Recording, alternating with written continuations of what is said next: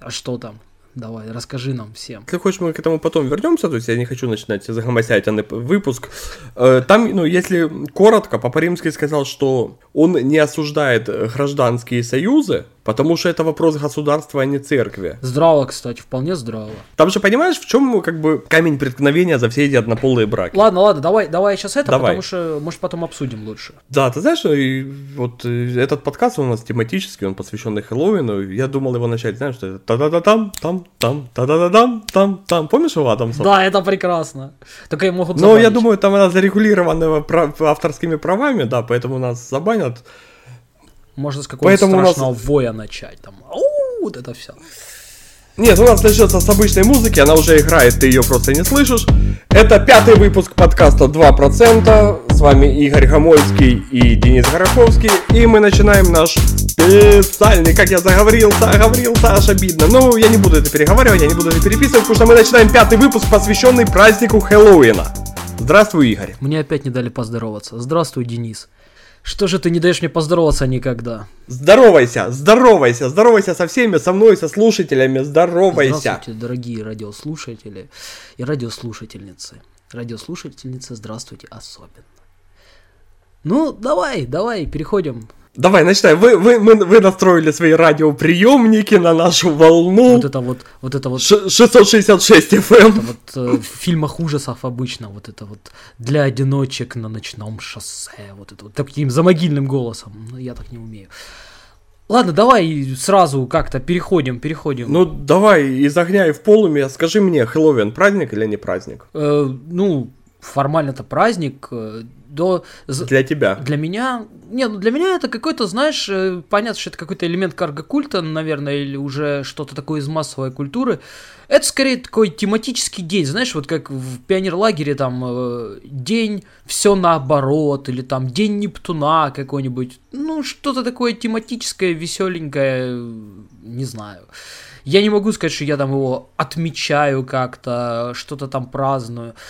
Но в целом-то он ничего плохого, ничего плохого. Ну, ты знаешь, было бы удивительно, если бы ты его отмечал э, канонически, потому что по канону, собственно, Хэллоуин пошел же к нам и пришел к нам от кельтов, а кельты его отмечают... Как и все праздники типа Нового года, например, немногие не знают. Хэллоуин пришел к нам от кельтов, и они его отмечали 4 дня, с 31 октября, и 3 дня после они отмечали праздник окончания уборки урожая. Оргия это была? Сразу вопрос. Э, не знаю, меня ни разу не приглашали, поэтому я и не люблю кельтов. Не, на самом деле, то есть, э, там в чем же прикол? Почему день уборки урожая превратился в день всех святых? Ну там Мексиканцы ж, наверное, еще подтянулись каким-то образом. Не-не-не, не. Кстати, у мексиканцев День всех святых это отдельный праздник, который в другой день. Он такой красивый, как в тайне Коко. Э, к чему я? Кельты изначально, они отмечали праздник уборки урожая, и в этот день, в эти дни вспоминали ушедших, потому что я так понимаю, что урожай у кельтов было специфическое, сборка урожая было специфическое мероприятие, которое не все могли пережить. Судя по всему, у них и ушедшие были те еще как судя по тому, кого там вспоминать принято. Да, то есть э, а уже с приходом э, христианства на острова туда, они начали его называть Днем всех святых, и вначале он там распространился по Британии, Ирландии, а позже перешел уже и в Европу, и в США, и даже за Тихий океан, туда, в островные государства, в той же Японии, это сегодня большой праздник. Ну, опять же, насколько праздник, насколько они посчитают там святых или урожай, или сколько это хайповое мероприятие чисто. Ну, сейчас это все маркетинг, конечно, уже, как там, День У нас сегодня Валентина. все маркетинг. Да, да, У нас да, и Пасха да. маркетинг. Давай называть вещи своими именами. Ну, у нас, не знаю, а то американцев, у них же там пасхальный кролик, вот эта вся, вся вот эта атрибутика, она вся такая яркая, красивая и явно дорогая. Ну, кстати, там же с Днем всех святых же то же самое получилось у, у мексиканцев. Туда пришли испанские католики, и их вот эта вот вся история с вот этой Санта-Муэрто и всем прочим, она смешалась с католицизмом. И получилось что-то такое среднее. Ну, любой праздник, в принципе, он с веками, он гипертрофируется, он меняется он подстраивается под э, какие-то изменения в обществе в целом. Ну, ты тут же Новый год вспоминал, да, действительно, то есть изначально Новый год это Там был... елочку наряжали кишками, да, насколько я помню. В том числе, ну такое. да, это был чисто языческий праздник, это возносили дань богам. И Новый год был не 1 января, он же попадал на солнцестояние день, там, по-моему, 21 декабря, если не ошибаюсь. И как бы там была прямая привязка к дате. Поэтому для меня странно, знаешь, люди, которые там, мы осуждаем Хэллоуин, это там бесовской праздник.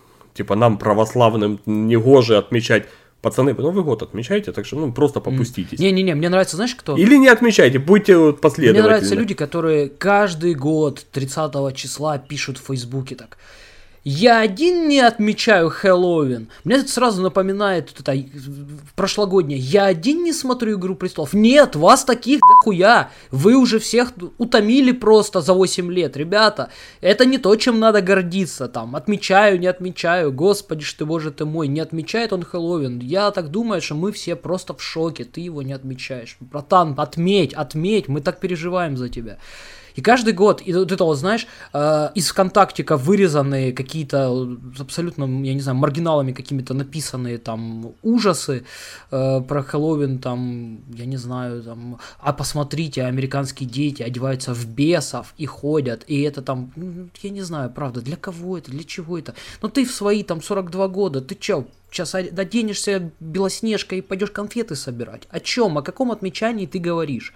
У нас так Хэллоуин не отмечает никто. Ну да, тут э, еще ну, второй момент есть. Я понимаю, знаешь, когда человек говорит, я не отмечаю Хэллоуин, потому что мы там староверы славяне, мы на Ивана Купала через костры прыгаем. Окей, как бы, ну. А еще, знаешь, еще знаешь, что они говорят всегда? Вот это меня особенно удивляет у нас есть свои, не вот эти вот бездуховные капиталистические буржуйские праздники, а у нас есть свои праздники славянские. Ну, знаешь, типа, вместо Дня Святого Валентина, который, который гей какой-то там, кто ли он геев обвенчал, то ли что такое. Вот, вот они все время говорят про геев, вот всех волнуют геи. Ну, это одна из этих, кстати, ну, из э, более или менее недавних э, историй э, то есть, ну, выдуманных там, как бы, по Святому Валентину. Ну, так, собственно, День... Там у него непростая история, как День бы, но она вообще Валентина, не про уже давно ну, не про, не про Святого Валентина. Тренды такие у нас. Ну так я не к этому, понимаешь, они все время говорят. А у нас есть свой праздник, эм, День Петра и Февронии. И очень печально, что молодежь отмечает вот этот вот католи католическое, какой-то капиталистический, непонятный буржуинский праздник, а не наш исконный. Ребят, все круто. Я за исконные праздники. Исконные праздники это прекрасно. Но давайте вы посмотрите на День Святого Валентина, у которого за там последние, наверное, сто лет вот такой толстенный бэкграунд, снята куча фильмов, э, куча какой-то атрибутики, э, всего на свете, там музыка кино, книжки, я не знаю, все что угодно. А теперь давайте посмотрим на День Петра Февронии, который даже вот у нас там на бывшем советском пространстве не знает никто. Я знаю, потому что я там когда-то вычитал где-то в фейсбучке, кто-то очень сильно возмущался. Ну, вы, давайте мы сделаем эти праздники там популярными, интересными. Нет, мы не сделаем их популярными и интересными. Мы лучше вот э, будем просто стоять и говорить, что нет, у нас есть свое исконное. Или вот как с этим. Помнишь историю с Тайной Коко, когда хотели там запретить этот мультик, потому что он какой-то там неправильный, там какой-то неправильный праздник, вот этот вот их там сатанинский. Я хочу всем напомнить, что мы каждый год ходим на кладбище, есть такой день, называется гробки. Он, в общем-то, то же самое. И в фильме, в этом мультике, мне кажется, вообще идея вот этих вот э, гробков, поминальных вот этих вот всех дней, она представлена наиболее выпукло, наиболее понятно ребенку, почему там надо помнить своих предков, почему нужно их навещать на кладбище и все остальное. Какие претензии были к мультику? Кстати, очень, очень здравая мысль, мне она прям нравится. Но это, знаешь, по поводу еще нашим, как бы немножко лирическое отступление, есть вот такая категория людей, которые категорически против, чтобы другие люди называли своих детей какими-то именами нетрадиционными для нашего ареала обитания. Причем, ну, как бы, то, что их не должно волновать, как кто называет своих детей, мы этот вопрос вообще отпускаем. Э, мы берем про традиционные имена, это Зачем называть э, там детей Меланиями и Аскольдами, когда у нас есть наши имена? И вот я пару раз я в Фейсбуке встревал такие переписки, я знал, чем она заранее закончится, но мне было тупо интересно. Я говорю, «А вот какие наши имена? Ну как, у нас есть наши имена, там Александр, Петр, и вот ты человеку не объяснишь, что как бы они, ну, вообще, то есть, э, не наши, даже, ну, кто наши. Там, неважно, это там славянские, русские, украинские, они все равно не наши. Ни Александр, ни Петр, ни 90% имен, которые у нас сегодня считаются традиционными. А если там, ну, откатить на сто лет назад и посмотреть, какие имена были тогда традиционными, вообще печально становится. Потому что сегодня, как бы, ну, ребенка никто не назовет там Поликарпом и Акакием. А что там с Аскольдом-то не так? Насколько я помню, Аскольд... Аскольд это почти Игорь в плане близости по хар- характеру имени. То есть Игорь это имя скандинавское, ну и Аскольд примерно откуда-то оттуда. Это ж князья все. А князья у нас, как известно, они там почти все были немножечко варяги. Вот. Но это уже мы отступаем. Тут, тут другое, кстати, когда мы говорим об именах, во-первых, у нас был еще не совсем недавно советский период, когда люди вообще с именами отрывались вот как хотели. И там такие имена были, мне маменька порой рассказывала, вот как иногда люди называли своих детей, это, конечно, трэш. Тут другое всегда, то есть можно-то назвать девочку там Дейенерис, да, но девочке-то с этим жить потом. Там через 10 лет никто не вспомнит, кто такая Дейенерис. И это даже уже смешно не будет, а язык ломать придется. Кстати, ты знаешь, вот э, мы неожиданно перешли в тему имен, и я предлагаю на ней немножко остановиться, потому что она актуальная и интересная. У меня последние там лет 10, наверное, целый ряд знакомых, когда выбирают имя ребенку, они выбирают имя, которое одинаково звучит на русском и на английском. Или на украинском и на английском.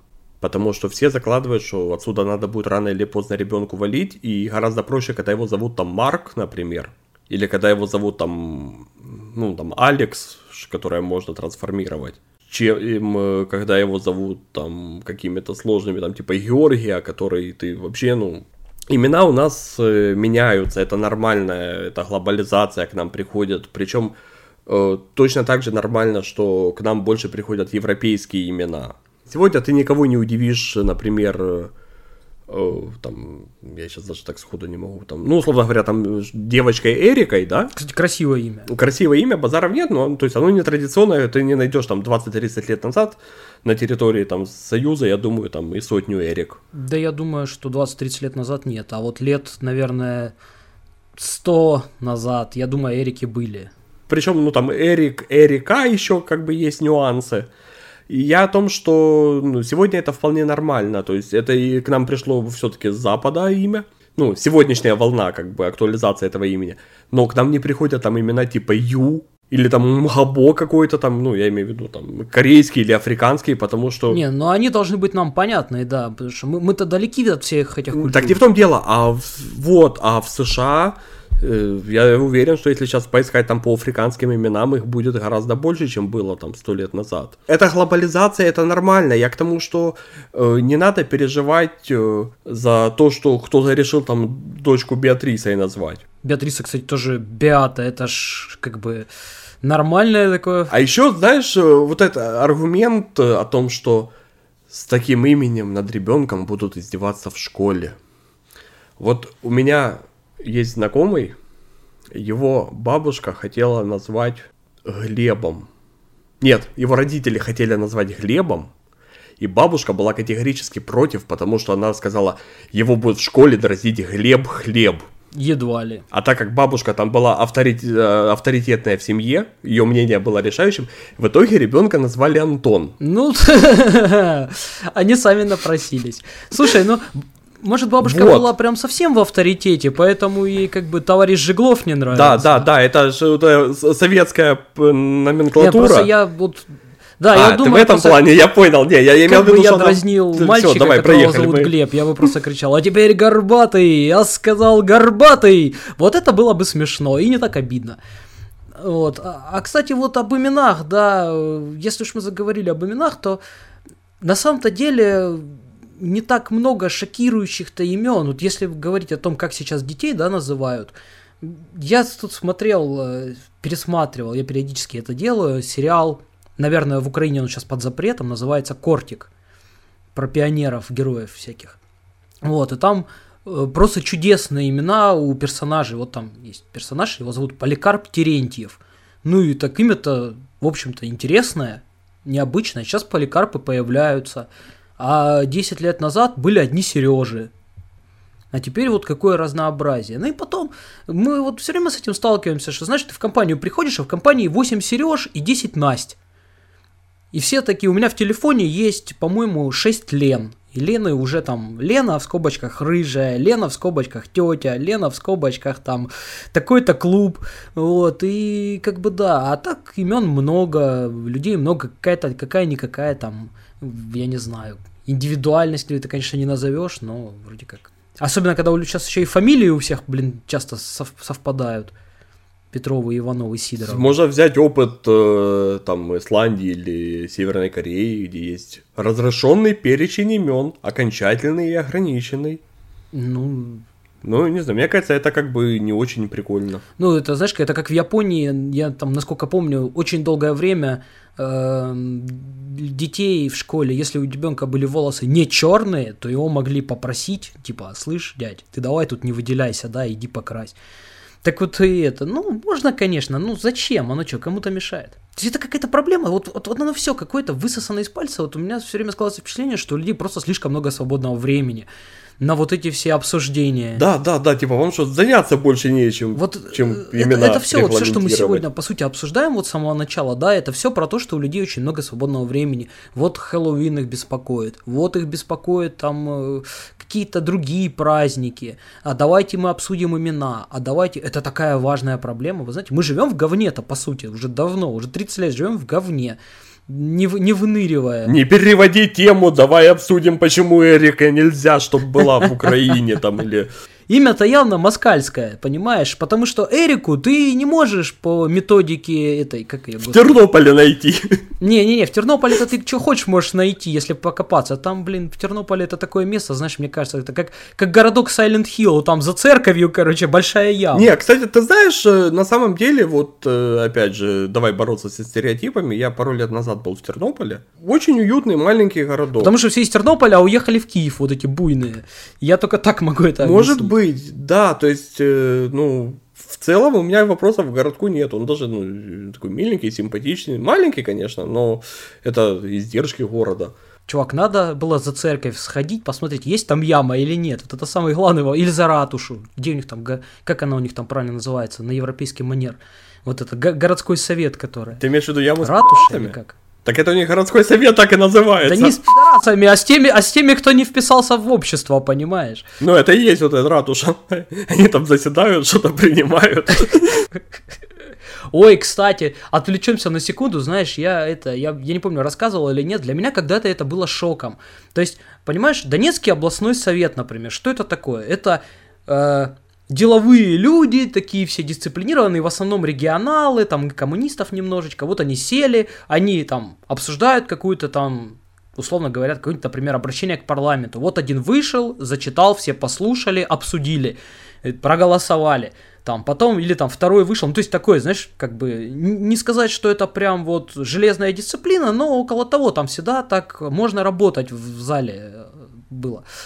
И тут мы попадаем, один раз мы попали, по-моему, в Винницкий, там еще ничего, областной, но, но, но Волынский областной совет, это было для меня шоком, потому что, ну, я такого никогда не видел. Это вот Верховная Рада нынешняя в миниатюре, все что-то обсуждают, все ругаются, какой-то дедушка вышел, кричит этому спикеру там типа, э, слышь, давай мне тут слово, я, мы сидим Донецкий, знаешь, с затравленными глазами смотрим, куда мы попали. Я помню, что я вышел покурить Думаю, господи, как, как, как тут все необычно-то у них.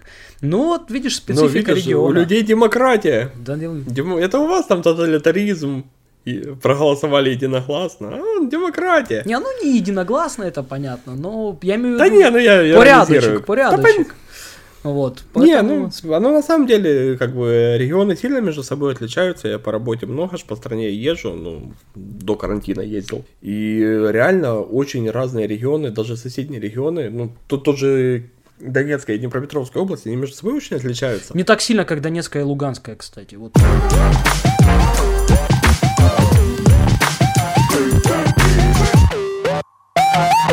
Слушай, давай возвращаться к Хэллоуину. Мы обещали все-таки тематический подкаст.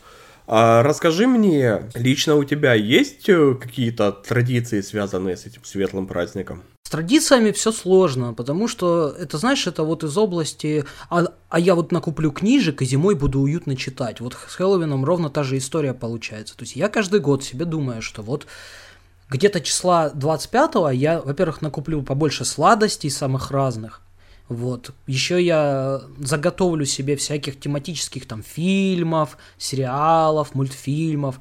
И, и вот сяду и буду целый день смотреть. А по факту у меня так никогда не получается, потому что ты проснулся, побежал на тренировку, потом побежал на работу, потом ты как-то там где-то что-то, и в итоге вечером ты сделал то, что хотел, съел две конфеты, тебе уже не хочется, и на середине какого-нибудь Битлджуса ты просто уснул. Вот. Все-таки уже не тот возраст. Вот в молодости с этими всеми штуками было веселей, потому что в молодости была вся студенческая движуха. И эти праздники, они отмечались, ну, устраивались, естественно, какие-то более или менее тематические вечеринки. Никто, конечно, костюмы, кроме девочек, не надевал. Девочки, они такое любят, вот это все, кошечки, как это, шлюшка-тыква, шлюшка-медсестра, шлюшка-кошечка, вот это все. Вот. Я одну реплику, ремарка для тех, кто не понимает, о каких шлюшках говорит Игорь, это отсылка к э, сериалу «Как я встретил как... вашу маму». Да-да-да-да-да. Вот.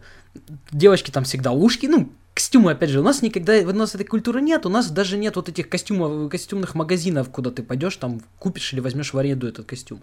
Поэтому девочки делали себе ушки, хвостики, не такие хвостики, как в секшопах, просто за, за пояс заправлять. Вот. Да-да-да. Привет, Мишка. Да. А, и какое-то более или менее происходило там мероприятие, условно говоря. А, у меня был очень смешной и не совсем приличный случай, вот связанный с первым моим отмечанием Хэллоуина в институте. То есть представь себе, да, я такой простой сельский парень из спального района ну, поступил в институт, там все такие необычные, все такие там, э, тогда хипстеров-то не было, были всякие панки, всякие там готы, ну вот эта вся субкультурная движуха, и, значит, практически месяц проходит, октябрь, Хэллоуин. Э, какой-то там был ночной клуб, не помню, как он назывался, его ну, его уже собирались закрывать, его там буквально за копейки как-то арендовали, там сцена была, все. Вот я приехал, значит, отмечать Хэллоуин. Естественно, сразу же оказалось, что женский туалет вообще не работает, а мужской где-то по щиколотку залит водой. Вот. И, собственно, так, вся богема, потому что там собралась только богема и один я, Быдлан. Вся богема, не особо стесняясь, для меня это был культурный шок, потому что я зашел в уборную, а там, э, знаешь, вот такие вот где-то по пояс стеночки, из-за стеночки встает юная прелестница, так поправляет джинсы, застегивает, они там две стоят красятся, тут парень зашел, там тоже свои какие-то дела делает. Я опешил, но где-то уже, наверное, к 10, там, 11 вечера, уже после четырех бутылок пива, я уже просто...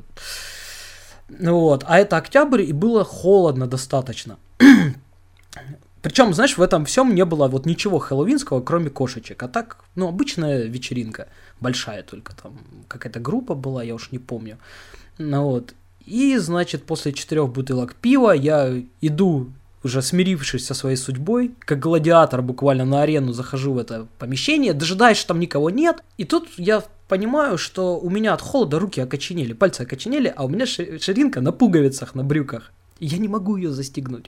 А мне уже как бы выходить надо, уже ехать домой, а я не могу застегнуть. И тут заходят две девушки, такие тоже чуть-чуть навеселее, и я говорю, девчонки, я прямо не знаю, как вас просить, но мне нужно что-то вот с этим сделать.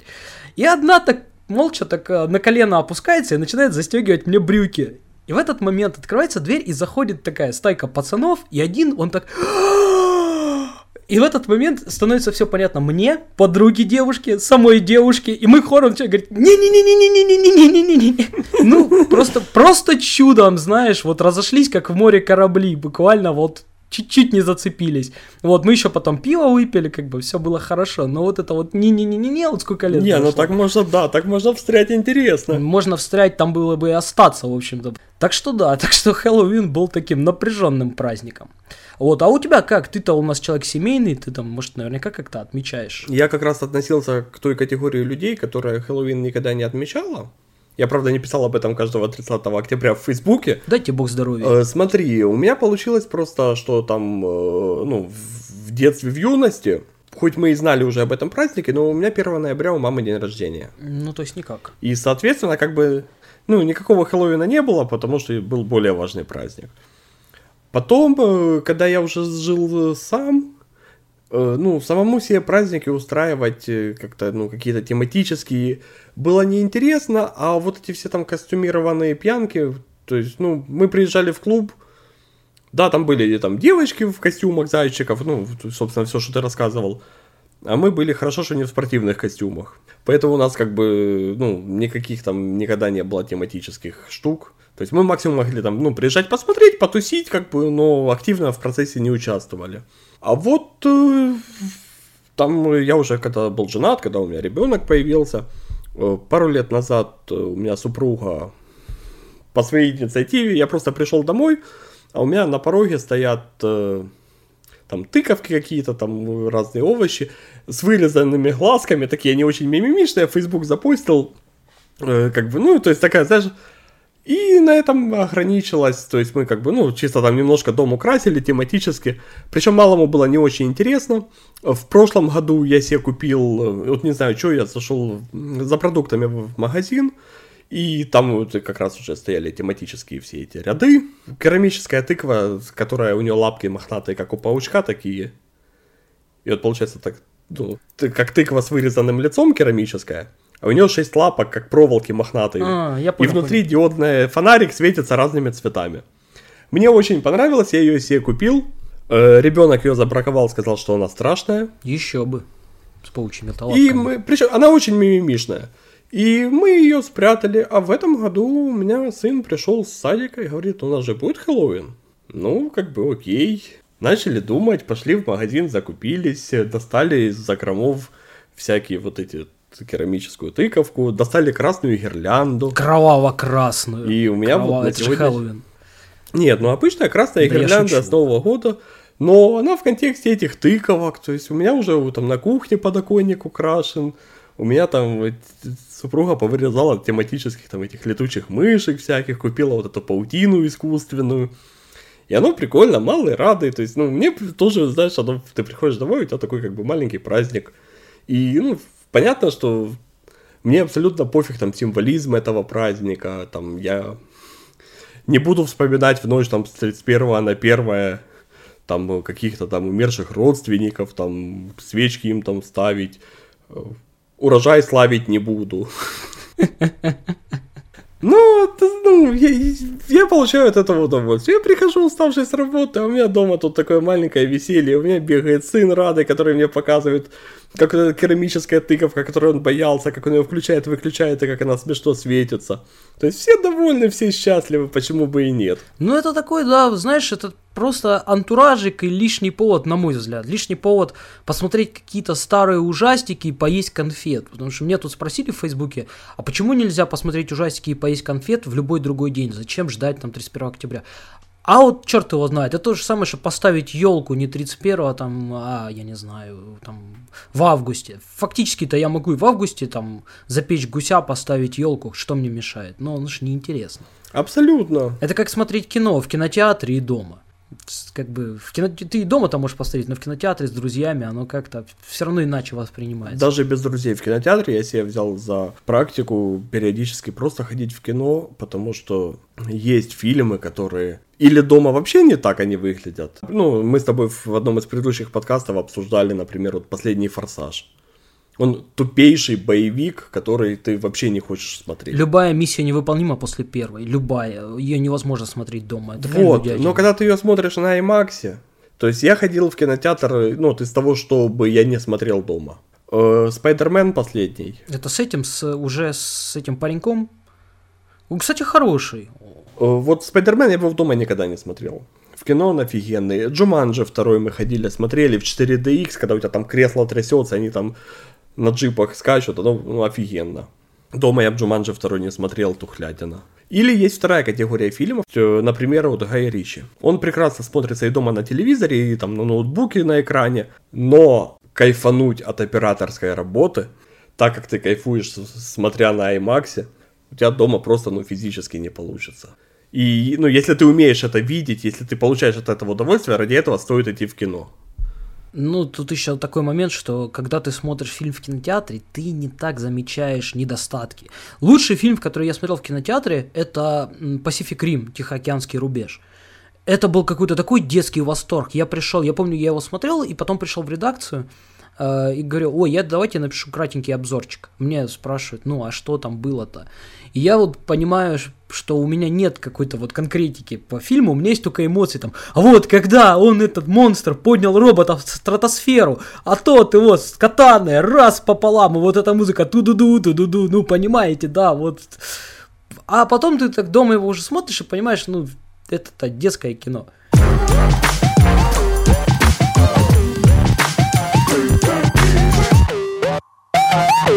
Я с тобой хотел поговорить по поводу фильмов ужасов страшных, страшных, страшных. Мы к этой теме возвращались в подкасте, когда мы обсуждали Кинга, но у нас появились конкуренты. Аналитики из Центра исследований Broad э, Band Choices провели, соответственно, исследование. Да, звучит глупо, но они создали топ самых страшных фильмов. Причем э, интересно брали критерии замера. Они собрали, по-моему, там 50 человек разного возраста, показывали им э, там какое-то количество фильмов и замеряли у них пульс. У седых уже. Да, да, да, да, да. Ну, я думаю, это... Не, хотя, ну, знаешь, там уже после 20-го фильма уже там на похуях сидят абсолютно. Это как сутки смотреть порнографию, ты уже, тебе уже все равно. Э, кстати, наверное, да, я думаю, ощущения приблизительно такие же. Короче, по результатам исследований был составлен список из 35 самых страшных фильмов из когда-либо созданных. Ну, по их заявлениям.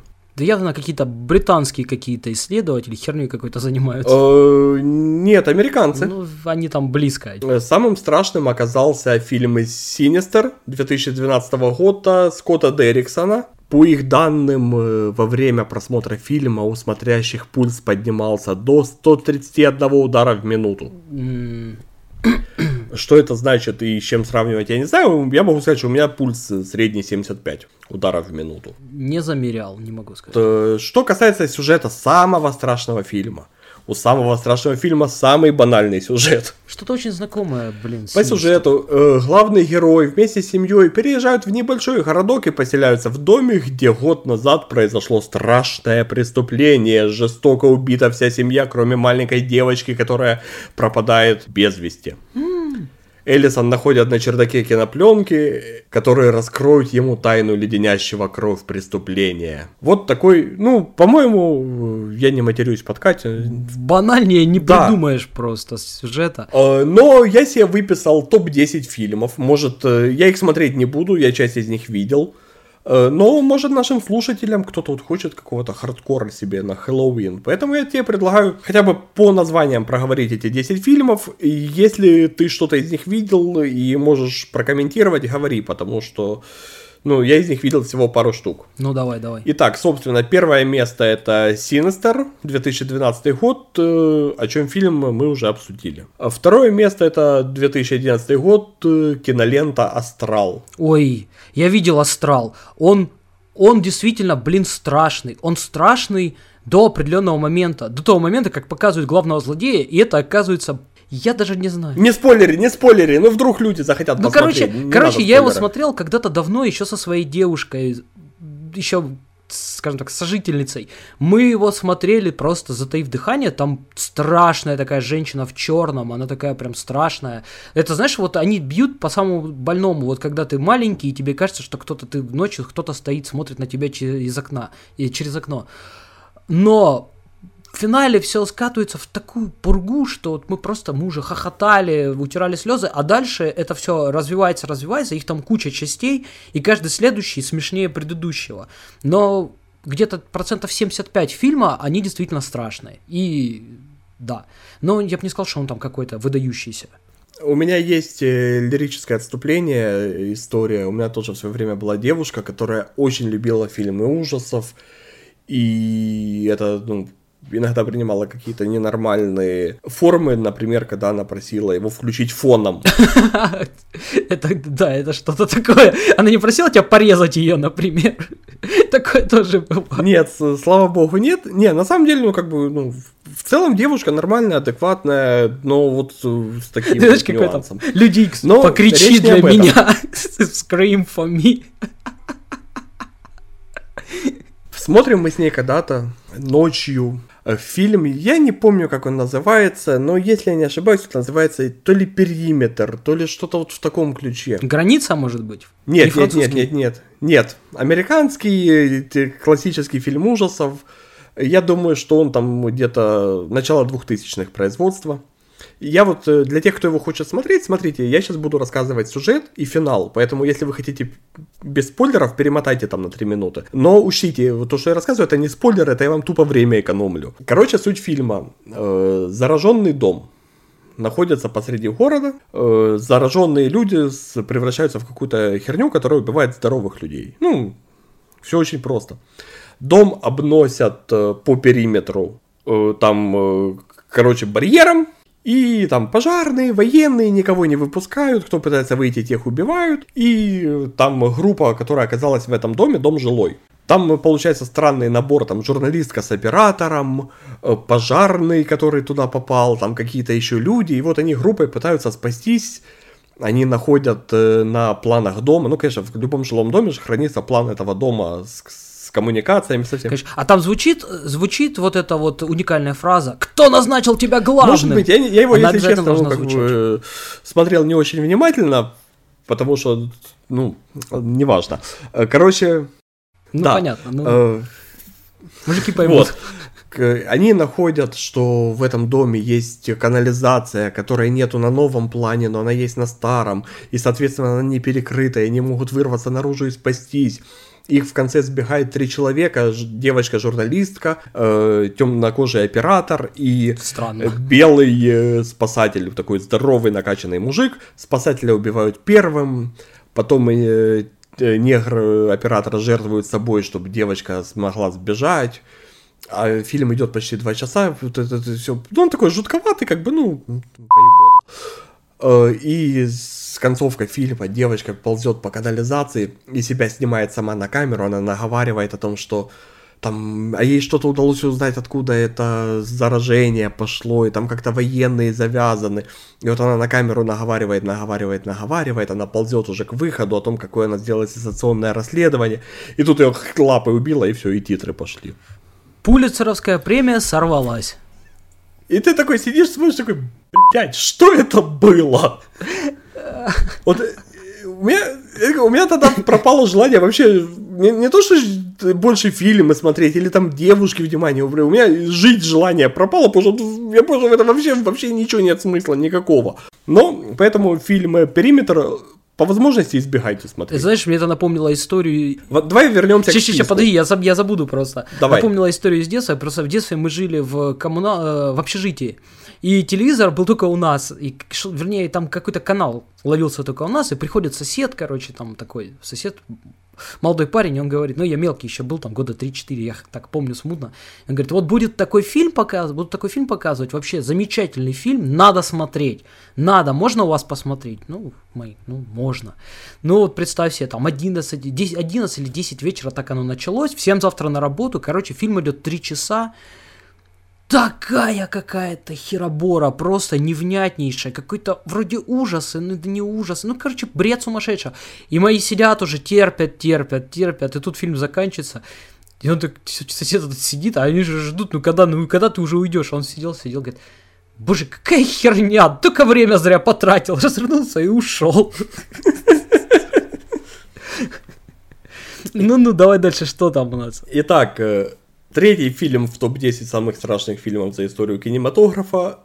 Фильм «Заклятие», 2013 год. Блин, блин, блин, блин, «Заклятие», «Заклятие», что-то такое, что-то такое.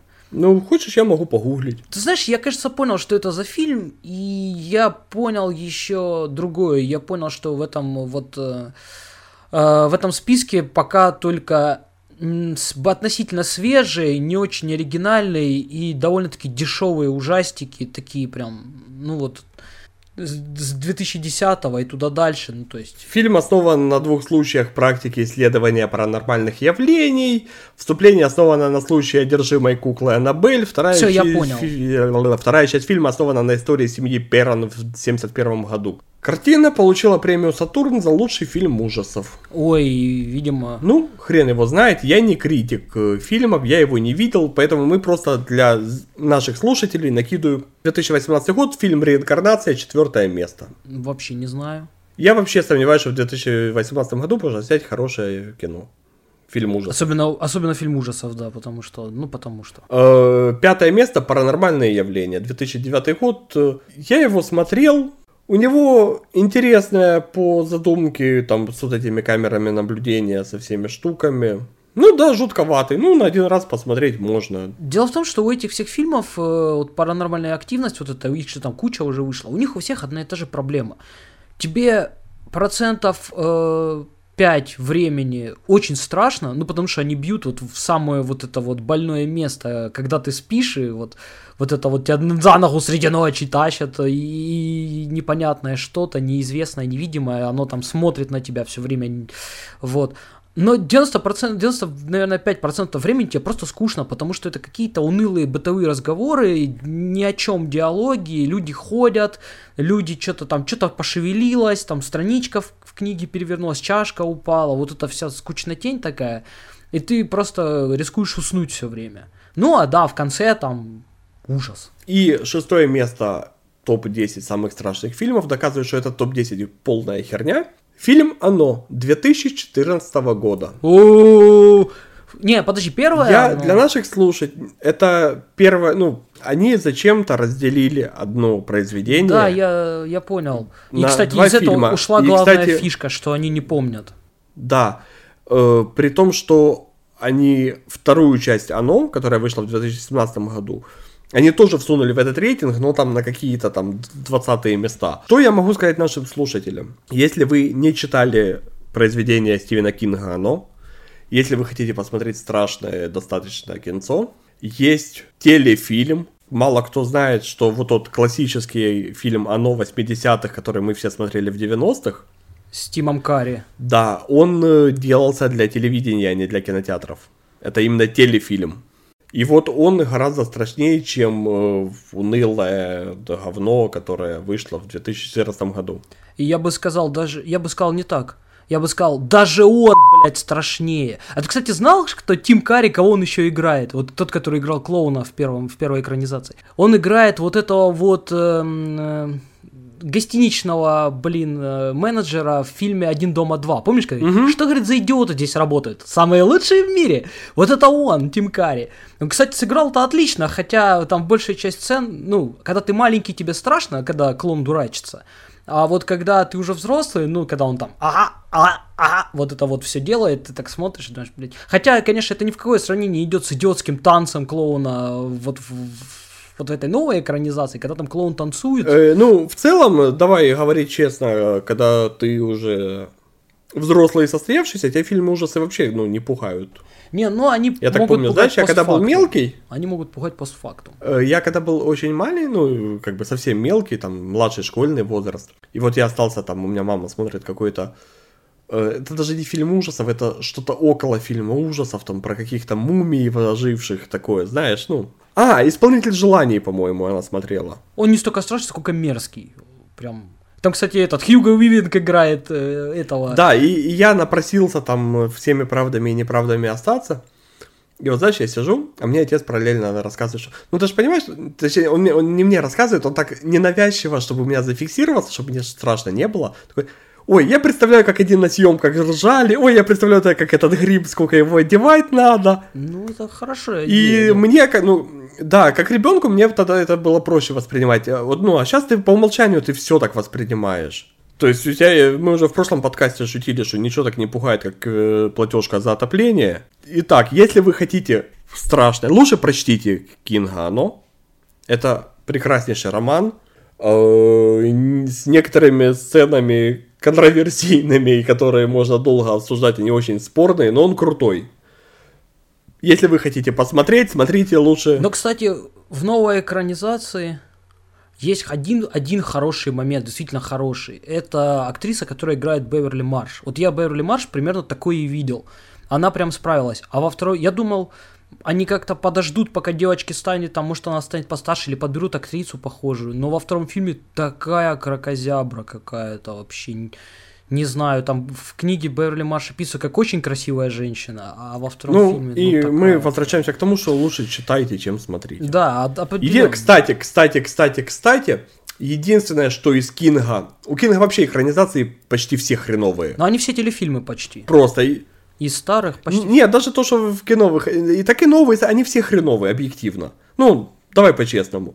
По сравнению с произведением, единственное, что, на что я рекомендую обратить внимание, у Кинга есть э, роман «Мист», он же «Туман», э, который почему-то в нашем прокате... Кстати, я находил, почему его у нас перевели в прокате как «Мгла», Потому что в прокате, в русском прокате, в русскоязычном прокате, был уже фильм «Туман», который достаточно хорошо продается. Карпентера, по-моему. Очень хороший, кстати. Вот, и они решили... Я, я всегда думал, что это по Кингу. Старый ужастик «Туман» был. Старый насколько? А, он назывался «The Fog». Ну, такой Карпентер А, еще нет, снимал. тогда может быть вот как раз это, да, потому с ним и ассоциации, что они в одной категории как бы и одинаковое название. Его зачем-то перевели «Мгла». Фильм про то, как туман окутывает город, и в тумане прячутся монстры. Белый такой клубящийся туман «Мгла». Но не о том. Э, Кинг принимал участие в подготовке сценария, и Кинг написал альтернативную концовку для фильма, которая отличается от концовки в книге. По моему субъективному мнению, концовка в фильме гораздо ярче получилась, чем в книге. Я не буду сейчас рассказывать концовку. Она беспощадная. Она ну да, там не надо ее рассказывать, но мне как-то книжная нравится больше. Она, как, во-первых, она оставляет какую-то надежду, а во-вторых, она более такая, как бы это сказать, она, ну, она не раскрывает да, все а карты. тут она прям, так. Ну, у меня нет культурного слова, но вот она тебя раз, размазывает, вот эта концовка, она на тебя вот просто как гора кирпичей, и тебе, в зависимости от характера, тебе будет или очень смешно от абсурдности ситуации, или очень жалко определенных персонажей, там, ну, я не буду сейчас спойлерить и говорить, там, кто выживет, кто не выживет, потому что, очевидно, выживут не все. И возвращаясь к списку, поэтому «Мист», «Туман», если хотите хорошее кино, страшное, можете смотреть. Седьмое место в нашем топ-10 это фильм «Заклятие 2».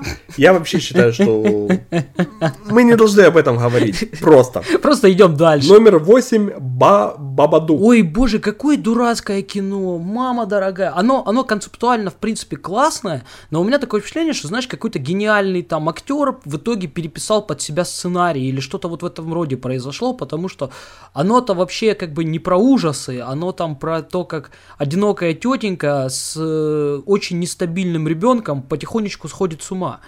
Вот. Но в итоге там как-то то ли сценарий переписан. Он, он такой получился идиотский, противоречивший сам себе вообще. Но там есть он, он, он, короче, это не ужасы, это скорее такая себе социальная драма. Но есть там пара криповых моментов, но опять же, как криповых, типа, когда тебе 30 лет, ты такой смотришь, о, Баба Дук, господи, и так страшно, не ешь меня, не ешь меня, нет. Ну, я же говорю, испортили. Там, видимо, был хороший сценарий изначально, но они его слили. Давай дальше. Номер 9, 2005 год. Фильм «Спуск». Это не про, не про пещеру ли, про то, как девочки-диггеры? Я понятия не имею, о чем. Я на самом деле, я вот э, последний фильм ужасов в своей жизни смотрел как раз приблизительно тогда, когда я встречался с вышеупомянутой барышней. А это было, ну, больше 10 лет назад. Поэтому фильм «Спуск» я, может быть, с ней даже и видел, но я его вообще не помню. Поэтому я ничего не могу сказать. Ну давай последний там какой уже. Последний фильм «Визит», 2015 год. Короче, резюмируя по этому списку, я хочу сказать две вещи. Во-первых, список говно. Я не знаю, понимаешь, когда говорят, что они там замеры какие-то проводили пульса, ну, есть разные люди, некоторые люди, у них там пульс очищается от чего угодно. Я могу точно сказать, что вы психически крепких там наберите фокус-группу, покажите им фильм «Иди и смотри», и у них там пульс будет зашкаливать, хотя там никаких, в общем-то, э, мистики никакой нет, там просто такие ужасы показывают, что ты... И мне в 32 года почти, я его боюсь пересматривать, жуткое кино абсолютно. Или какой-нибудь там «Азори здесь тихие старые» тоже жуть просто, там как этих девочек убивают. Покажите любые фильмы начала 80-х, в них есть всегда голые девки, и пульс будет зашкаливать. Да, можно даже полицейскую академию, очень просто. блин, там голых девок.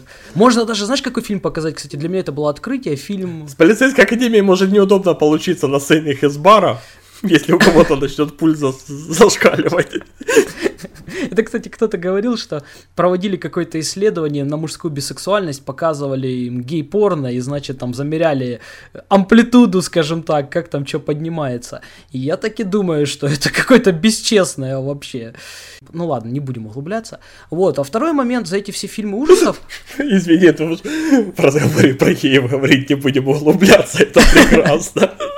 Да, ну такая игра слов. Вот. А второй момент, вот все перечисленные фильмы, абсолютно все, они их объединяет вот несколько моментов. Они все дешевые, они все абсолютно, блин, безликие, не оригинальные, не запоминающиеся. И третий момент, они все сняты после 2005 ну вот, года. вот в, в но- в новую, в новую хоррор-эпоху, вот эту вот, когда пугают всех вот этими криками, короче, там псевдо какая-то, всегда псевдосоциалка какая-то приплетается. ну, а я, такое. кстати, допускаю, что старые фильмы не попали, потому что большинство старых фильмов на сегодняшний день, наверное, оскорбляют чьи-то чувства. Я даже не удивлюсь, я вчера смотрел сери... э, я вчера посмотрел, у меня был такой приятный вечер, я посмотрел фильм мой любимый «Несносный Деннис», может, помнишь такой? Конечно.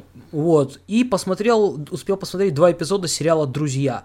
Я могу сказать, что, во-первых, несносный Деннис от Warner Brothers, на минуточку, вот это вот э, детского подразделения, сейчас многие родители его бы детям не показали. Потому что там есть шутки про секс, там, там все такое. Бог с ними шутками про секс, э, когда э, друзья э, Netflix купил права на показ, и активисты начали требовать убрать друзей из проката, потому что это гомофобный и сексистский сериал, где высмеивают женщин, где высмеивают э, э, геев.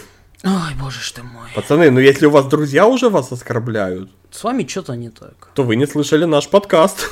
С вами что-то не так очень серьезно. Вообще, у меня, знаешь, вот как, как- какой-то вот создается не покидает это ощущение творящегося вокруг идиотизма. Вот раньше городские сумасшедшие себе вот ходили по улицам, да, единственное, кого они задалбывали, это всякие чиновники, к которым они ходили там с какой-то чушью. А теперь городские сумасшедшие нашли интернет, нашли в нем друг друга, скооперировались, и, и реально вот просто травят весь мир. Ну это ж э, я когда-то видел новость, э, и я не знаю, это троллинг или не троллинг, но типа, по-моему, в США чувак э, там зарегистрировал петицию э, с требованием запретить юмор, потому что юмор построен на оскорблении и высмеивании кого-либо. То есть любая шутка кого-то оскорбляет в итоге. Ну, Просто он не понимает шуток, поэтому ему грустно. Ну, бог с ним. Кстати, знаешь, я вот за годы пребывания в Фейсбуке я заметил, что мало что бесит людей так, как самоирония.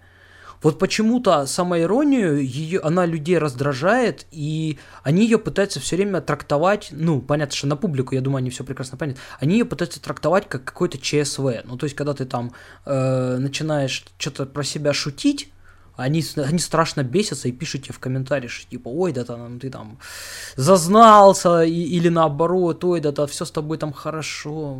Видимо, вс- нужна табличка, ирония, самая ирония, Сарказм. вот.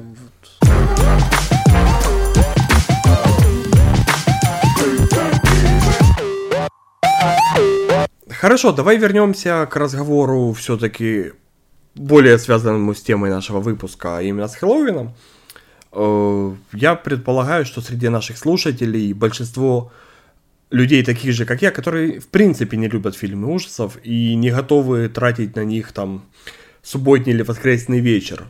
Что ты бы порекомендовал посмотреть из других жанров? Например, может даже что-то, что можно с семьей посмотреть? Ну, с семьей это посмотреть много чего есть. Во-первых, э, ну, были когда-то времена, дорогие мои детишечки, 80-е, 90-е и даже 70-е, когда снимали много вот такого вот, знаешь, типа э, кино именно хэллоуинского толка, как какой-нибудь Каспер, Битлджус, хотя Битлджус вот с маленькими детьми я бы не стал смотреть, потому что там местами вот страшные рожицы. Сто процентов не стоит. Вот, э, пот- что там еще такого?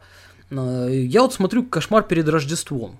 Периодически. Мультфильм э, Тима Бертона. Вообще, в принципе, почти все мультфильмы Тима Бертона и даже почти все его фильмы, они... Вот Бэтмен первый, второй отлично вообще заходят на Хэллоуин. А хочешь, я тебе скажу кое-что про Тима Бертона, что ты, скорее всего, не знаешь? Ну, давай, скажи. Тим Бертон готовит новый телевиз- телевизионный сериал. И это первый телесериал, который не анимационный. А знаешь ты какую франшизу сериал? Ну, скажи мне, скажи, не томи. Семейка Адамс. Слушай, ну это класс прям. Это прям вот, прям вот, Вот, видишь, как там тематично? вот прям... Я тебе больше скажу, что Тим Бертон выступит не только режиссером, но и исполнительным продюсером шоу, и лично будет ставить все эпизоды. Мне, кстати, в детстве очень нравилась девочка, которая в старой экранизации играла Wednesday. Вот это такая с косичками. Это Да. такая прям мрачная. В черно-белой ты имеешь в виду еще? Не-не-не-не. Первую? Ну, не первая. А, вот уже, по-моему, в цветной. Вот эти вот последние, их там два А. фильма было с этой девочкой. Но я тебе могу продолжить про Тима Бертона и семейку Адамс. Там есть целый ряд хороших новостей. Во-первых, э, сценаристы и шоураннеры, э, я не буду называть их по именам, это никому не интересно, это люди, которые делали «Тайны Смолвиля». Это который про молодого Супермена, что ли? Я не, не, не силен. Да, это которые, ну, умеют делать качественный, то есть дорогой продукт. Поэтому есть шанс.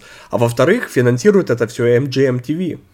А вот... э, Это кинокомпания, э, ну, MGM, помнишь, Метрополитен? А, все, все, все, все, все, все, все. Так они делают... Это у них ТВ-подразделение, они делают фильм и продают его, ну, они делают сериал, который потом продадут одной из площадок. Сегодня Netflix э, первый желает его купить, но тут важно понимать, что это не Netflix будет снимать, а Netflix тупо купит готовый продукт, который будет показывать у себя, и который MGM делала. Слушай, блин, это, это прекрасная новость, потому что, как я уже сто раз говорил, дико не хватает сейчас сериалов не про социалку. Ну, то есть, не про то, как кто-то умирает. Но, кстати, э, э, сюжет, э, они немножко, ну, то есть это не будет ремейк классической семейки Адамс. Такая он же ж процедурал, по сути, то есть там все время разные истории.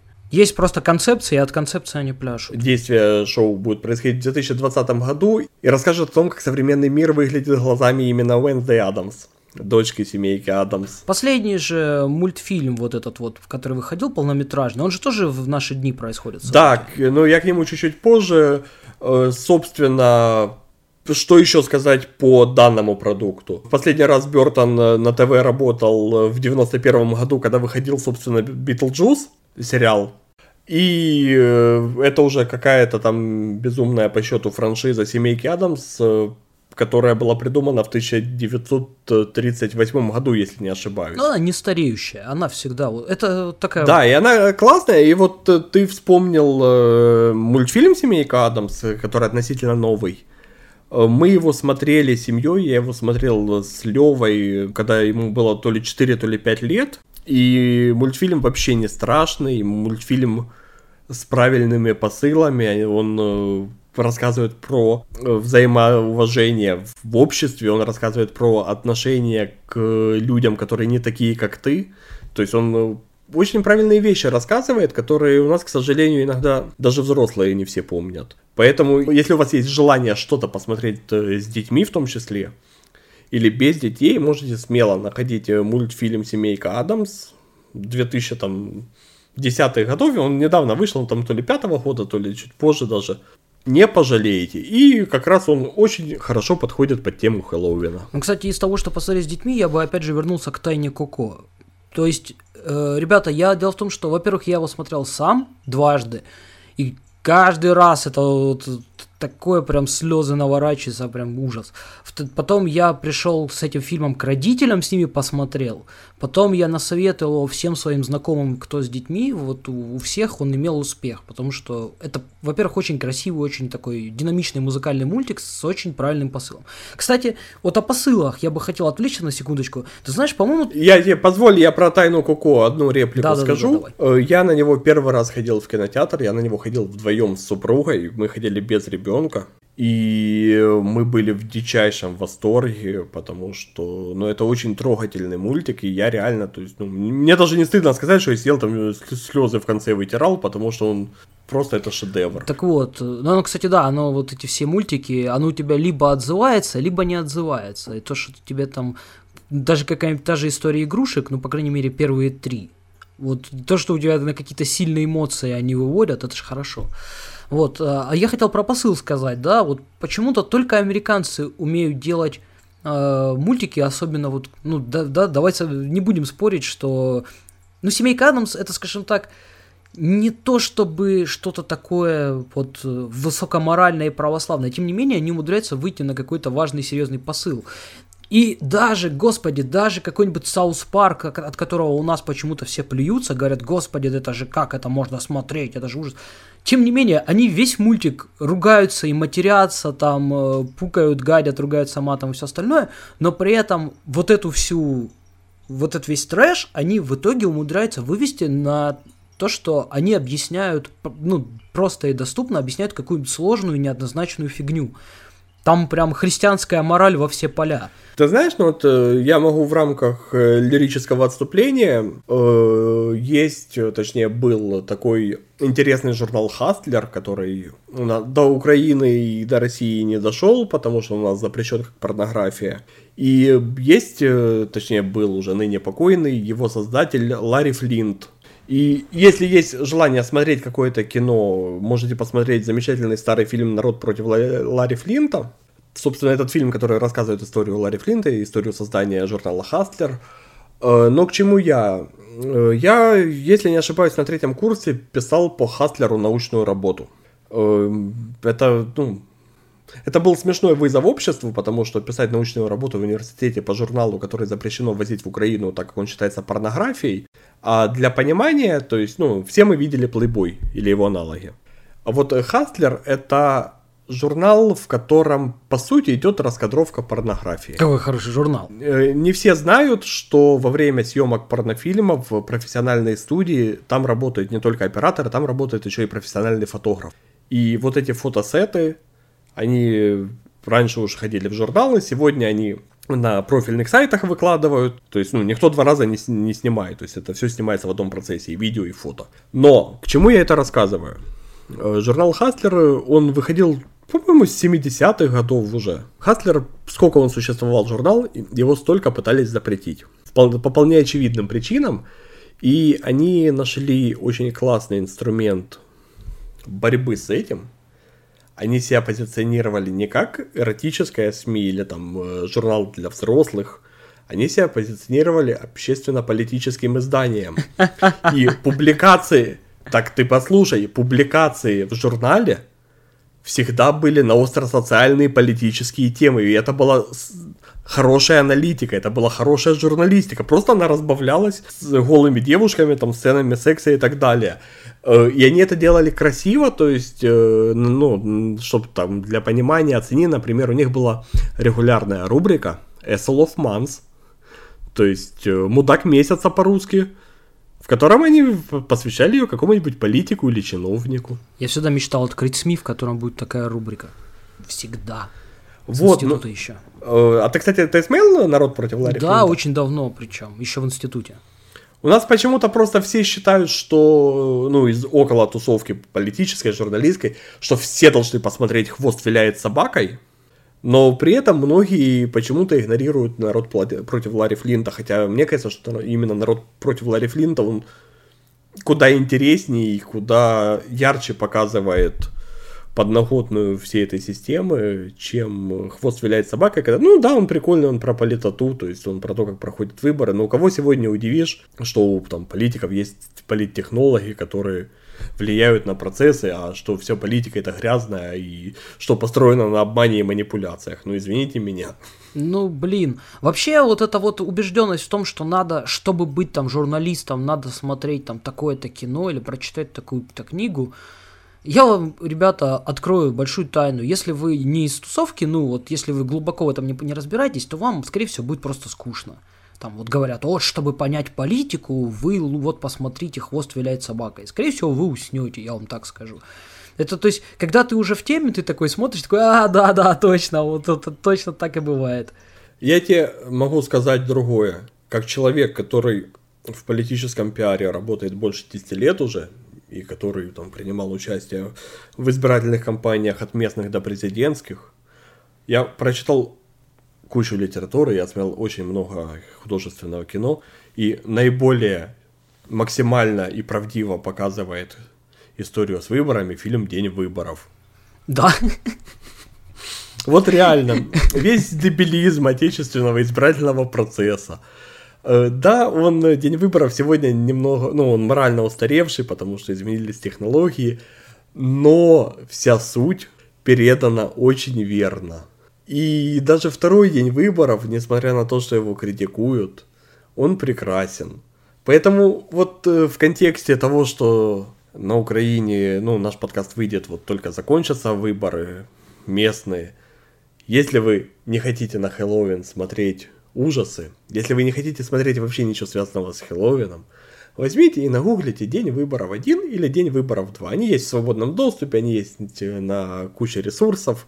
Они даже, по-моему, на YouTube есть. Есть, есть. Только в плохом качестве. Вы получите искреннее наслаждение, и вы реально будете понимать в процессах больше, чем вы посмотрите «Хвост виляет собакой», потому что Американский избирательный процесс и наш избирательный процесс это два разных мира. Ну, они-то мир, миры-то разные, но, кстати, вот читая там определенную литературу, да, того же Хантера Томпсона, вот если читать, американский избирательный процесс, он значительно гаже, значительно циничнее, но при этом значительно веселее. Ну, в том смысле... Потому что он старше. Да, он в смысле старше творимого нашего. идиотизма. Мы к этому еще не пришли. Кстати, э, на уровне, если мы уже ушли от Хэллоуина опять в журналистику, если кто-то хочет почитать художку, но которая классно описывает э, некоторые процессы околополитические в США, почитайте рассказ «Здесь курят».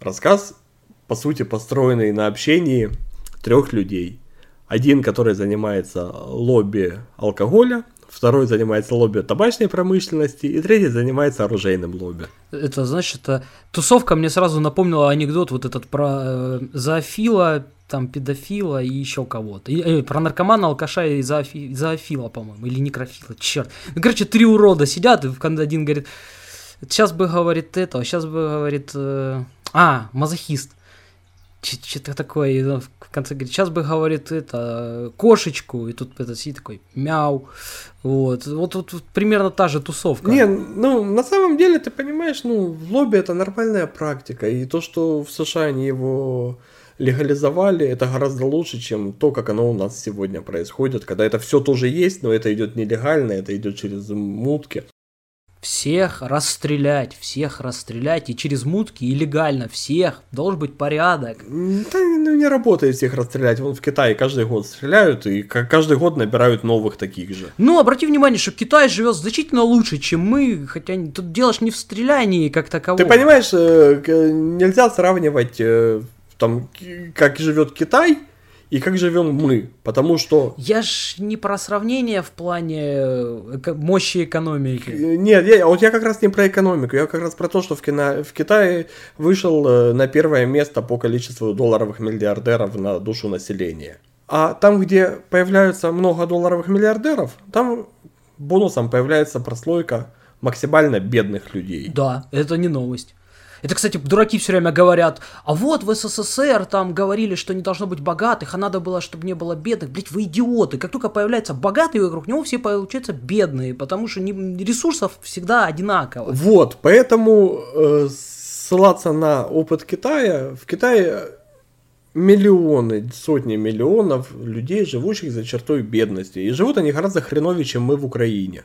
Я не сторонник того, чтобы э, хочу, чтобы все было как в Китае. Но мы ушли от темы, я тебе не о том. Я тебе напоследок, мы уже достаточно много поговорили, мы уже ушли опять в политоту от Хэллоуина. Я тебе э, хочу поделиться, я заметил такой смешной момент, вот э, последняя предвыборная неделя была, э, неделю назад у нас подкаст выйдет в пятницу там, или в четверг перед Хэллоуином, а в предыдущее воскресенье в Украине прошли выборы. И я вот э, смотрю по Фейсбуку, знаешь, э, ну, мы в политтусовке все равно же мы знаем, кто у кого в штабах работает, кто кого консультирует. Даже я знаю. Ну, потому что ты около тусовки, считай. Хотя, ну, есть неочевидные вещи, есть очевидные, не, не в этом дело. Я как император Палпатин сижу где-то на звезде смерти и все знаю. Э, я не о том. Я смотрю, как люди, знаешь, которые работают в разных штабах, иногда в конкурирующих штабах. Они друг другу желают вот пятница была, которая перед Днем тишины, когда последние посты агитации, когда люди писали там, кто кого поддерживает.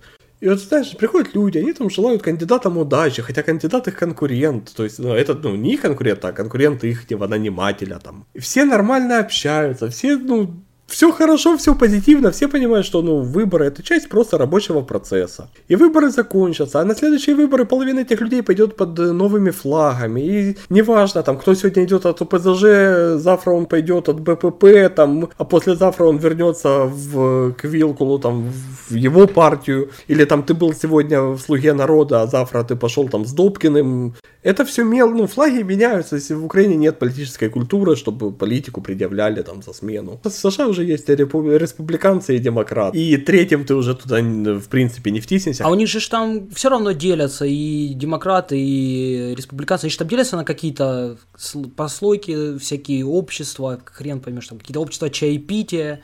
Я тебе больше скажу, ты можешь, э, у них не двухпалатный парламент, э, ты можешь третьей партии идти на выборы, просто у тебя шансов нету изначально, и тебе проще влиться или к республиканцам, или к демократам, чтобы хоть ну, на что-то претендовать там на своем округе или в своем штате, чем идти отдельной силой.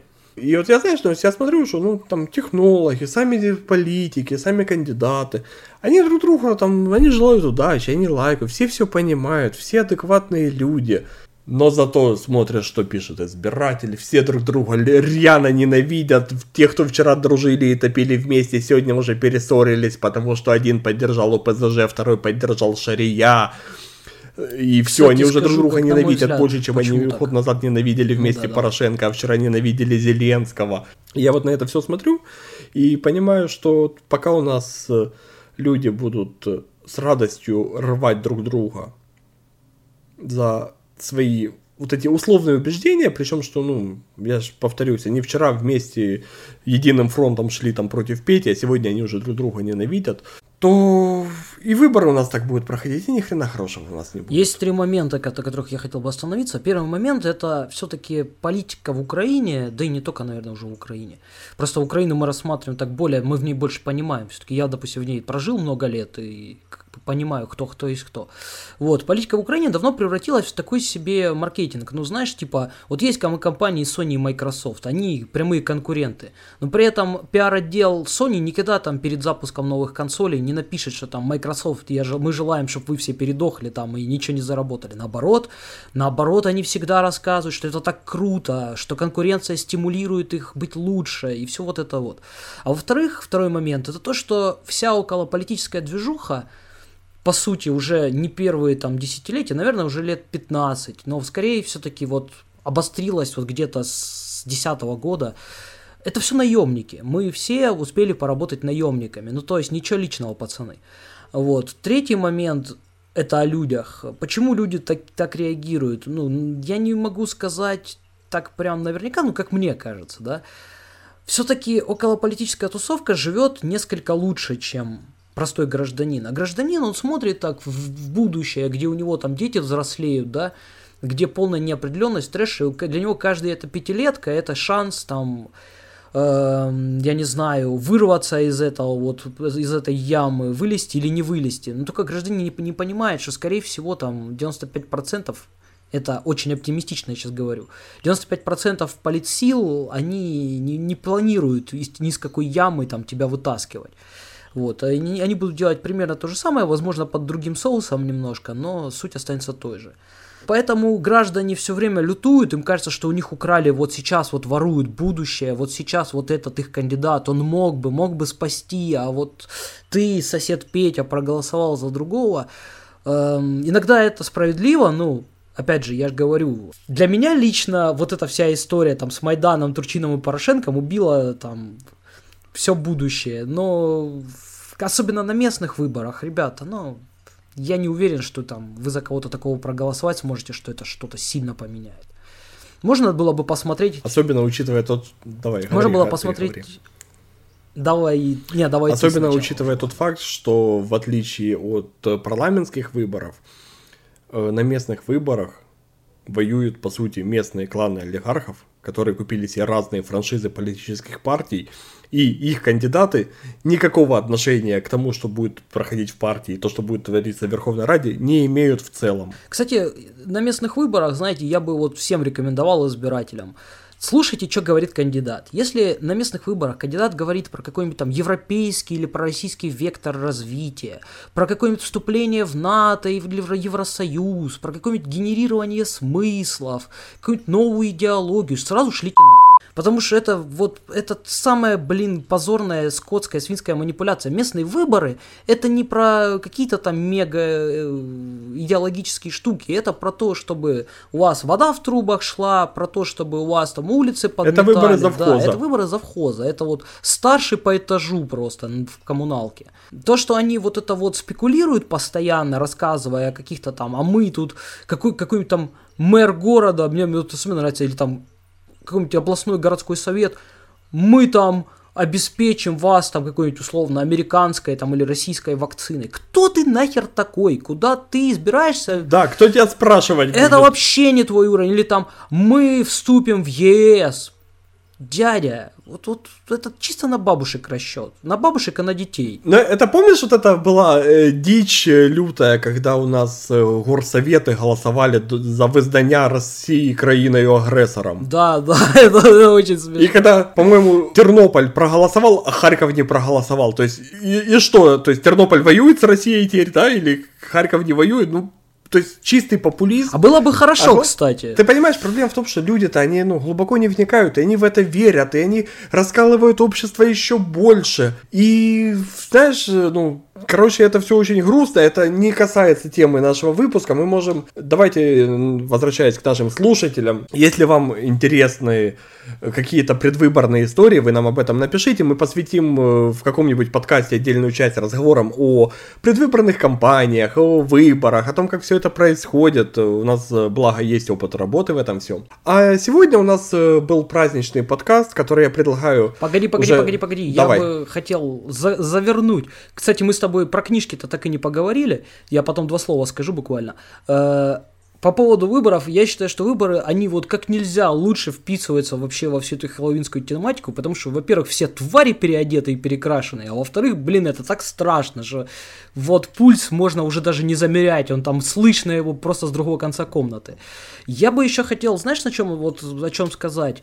Э, не все же смотрят. Во-первых, да, вот по поводу просмотров. Ребят, если вы не хотите смотреть там полнометражное кино, вы хотите что-то легенькое, во-первых, есть классные всякие альманахи, типа байки из склепа. Сейчас современные тоже выходят, они похуже, но в целом такая, такие страшные истории у костра.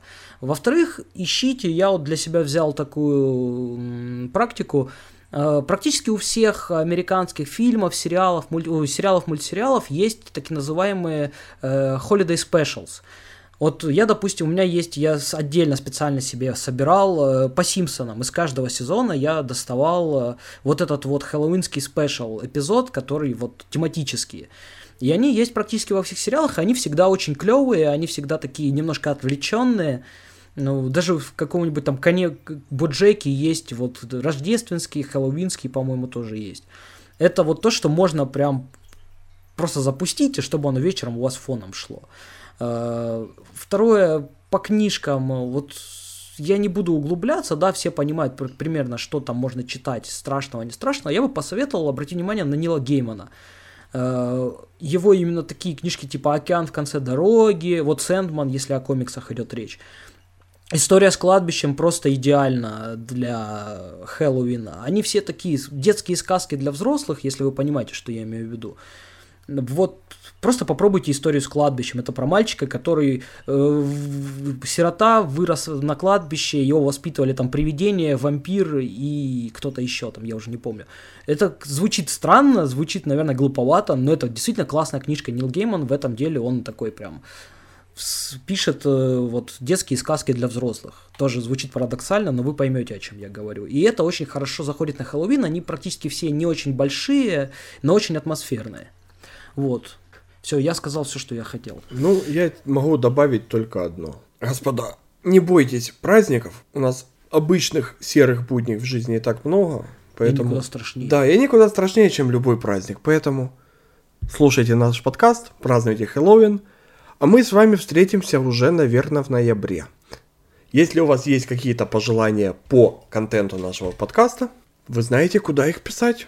Пишите их в комментарии. На этом спасибо. Пока-пока. До свидания.